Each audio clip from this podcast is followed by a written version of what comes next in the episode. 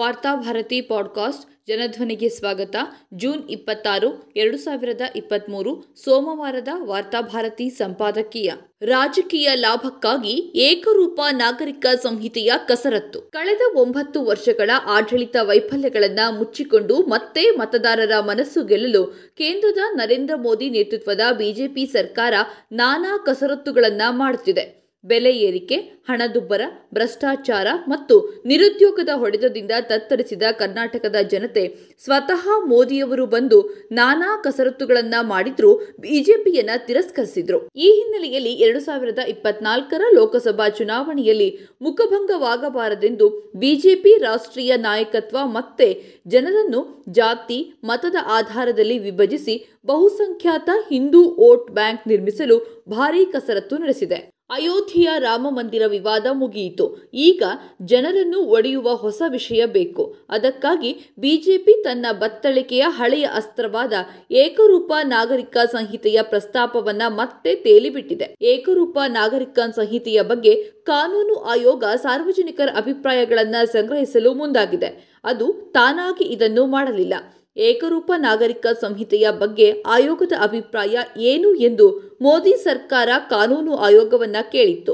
ಹೀಗಾಗಿ ಕಾನೂನು ಆಯೋಗ ಸಾರ್ವಜನಿಕ ಸಮಾಲೋಚನಾ ಪ್ರಕ್ರಿಯೆಯನ್ನ ಆರಂಭಿಸಿದೆ. ಏಕರೂಪ ನಾಗರಿಕ ಸಂಹಿತೆಯು ಸರ್ಕಾರದ ನೀತಿ, ಧೋರಣೆಗಳ ನಿರ್ದೇಶನಾತ್ಮಕ ತತ್ವಗಳ ಭಾಗವಾಗಿದೆ. ಹಾಗಾಗಿ ಏಕರೂಪ ನಾಗರಿಕ ಸಂಹಿತೆಯನ್ನ ರೂಪಿಸಿ ಜಾರಿಗೆ ತರುವುದು ತನ್ನ ಕರ್ತವ್ಯವಾಗಿದೆ ಎಂದು ಸುಪ್ರೀಂ ಕೋರ್ಟಿಗೆ ಕಳೆದ ವರ್ಷ ತಿಳಿಸಿತ್ತು. ಆದರೆ ಇಂಥ ಸೂಕ್ಷ್ಮ ವಿಷಯದಲ್ಲಿ ತರಾತುರಿಯಲ್ಲಿ ಕಾಟಾಚಾರದ ಸಮಾಲೋಚನೆ ನಡೆಸಿ ದುಡುಕಿನ ತೀರ್ಮಾನ ಕೈಗೊಳ್ಳುವುದು ಸರಿಯಲ್ಲ. ಇದು ಅತ್ಯಂತ ಮಹತ್ವದ ವಿಚಾರ. ಈ ಹಿಂದಿನ ಕಾನೂನು ಆಯೋಗವು ಎರಡು ಸಾವಿರದ ಹದಿನೆಂಟರಲ್ಲಿ ಸಮೀಕ್ಷೆ ನಡೆಸಿ ಸಾಕಷ್ಟು ಅಧ್ಯಯನ ಮಾಡಿ ಈ ಹಂತದಲ್ಲಿ ಏಕರೂಪ ನಾಗರಿಕ ಸಂಹಿತೆಯನ್ನ ಜಾರಿಗೆ ತರುವುದು ಸರಿಯಲ್ಲ. ಅದರ ಅಗತ್ಯವೂ ಈಗಿಲ್ಲ ಎಂದು ಸ್ಪಷ್ಟವಾಗಿ ಹೇಳಿತ್ತು. ಆನಂತರ ಅಂಥ ಹೊಸ ಬೆಳವಣಿಗೆಗಳೇನೂ ಆಗಿಲ್ಲ.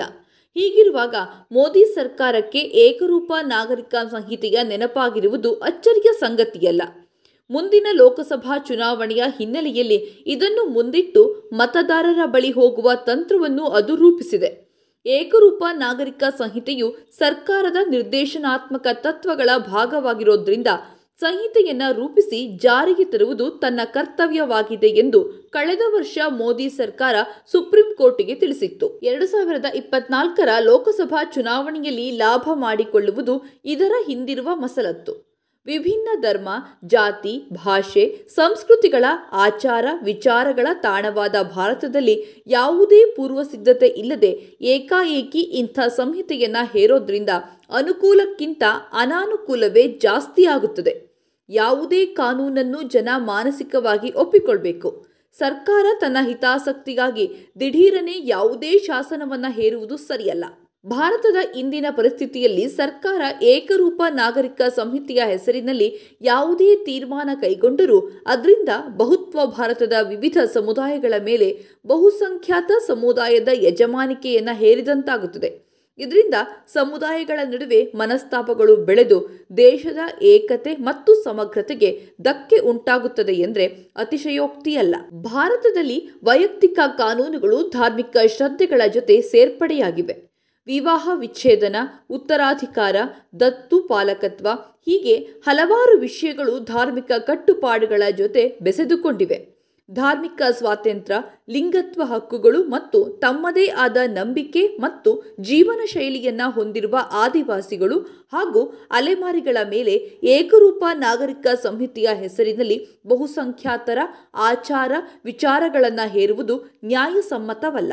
ಆದ್ದರಿಂದ ನರೇಂದ್ರ ಮೋದಿಯವರ ನೇತೃತ್ವದ ಕೇಂದ್ರ ಸರ್ಕಾರ ಯಾವುದೇ ಸಂಹಿತೆಯನ್ನ ಬಲವಂತವಾಗಿ ಹೇರುವ ಬದಲಿಗೆ ಈ ಬಗ್ಗೆ ವ್ಯಾಪಕವಾದ ಚರ್ಚೆ, ಸಮಾಲೋಚನೆ ನಡೆಸಬೇಕು. ರಾಜಕೀಯ ಪಕ್ಷಗಳ ಜೊತೆಗೆ ಚರ್ಚೆ ಮಾಡಬೇಕು. ಇದಾವುದನ್ನೂ ಮಾಡದೆ ಕಾನೂನು ಆಯೋಗವನ್ನ ದುರ್ಬಳಕೆ ಮಾಡಿಕೊಂಡು ಏಕಾಏಕಿ ಏಕರೂಪ ನಾಗರಿಕ ಸಂಹಿತೆ ಹೇರುವುದು ಸರ್ವಾಧಿಕಾರದ ನಡೆಯಾಗುತ್ತದೆ.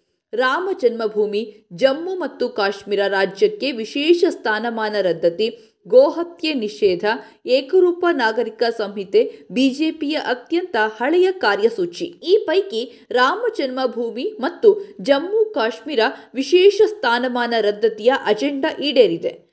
ಈಗ ಉಳಿದುದು ಏಕರೂಪ ನಾಗರಿಕ ಸಂಹಿತೆ ಮಾತ್ರ. ಅದನ್ನು ಜಾರಿಗೆ ತಂದರೆ ಬಹುಸಂಖ್ಯಾತರ ಓಟು ಸಿಗಬಹುದೆಂಬ ಲೆಕ್ಕಾಚಾರದಲ್ಲಿ ಈ ಕೆಲಸಕ್ಕೆ ಮುಂದಾಗಿದೆ. ಆದರೆ ಇಂಥ ಸೂಕ್ಷ್ಮ ಶಾಸನಗಳನ್ನು ತರಾತುರಿಯಲ್ಲಿ ತರದೆ ಸಂಸತ್ತಿನ ಉಭಯ ಸದನಗಳಲ್ಲಿ ಮಂಡಿಸಿ ಸಂಸತ್ತಿನ ಒಪ್ಪಿಗೆಯನ್ನು ಪಡೆಯುವುದು ಸೂಕ್ತ.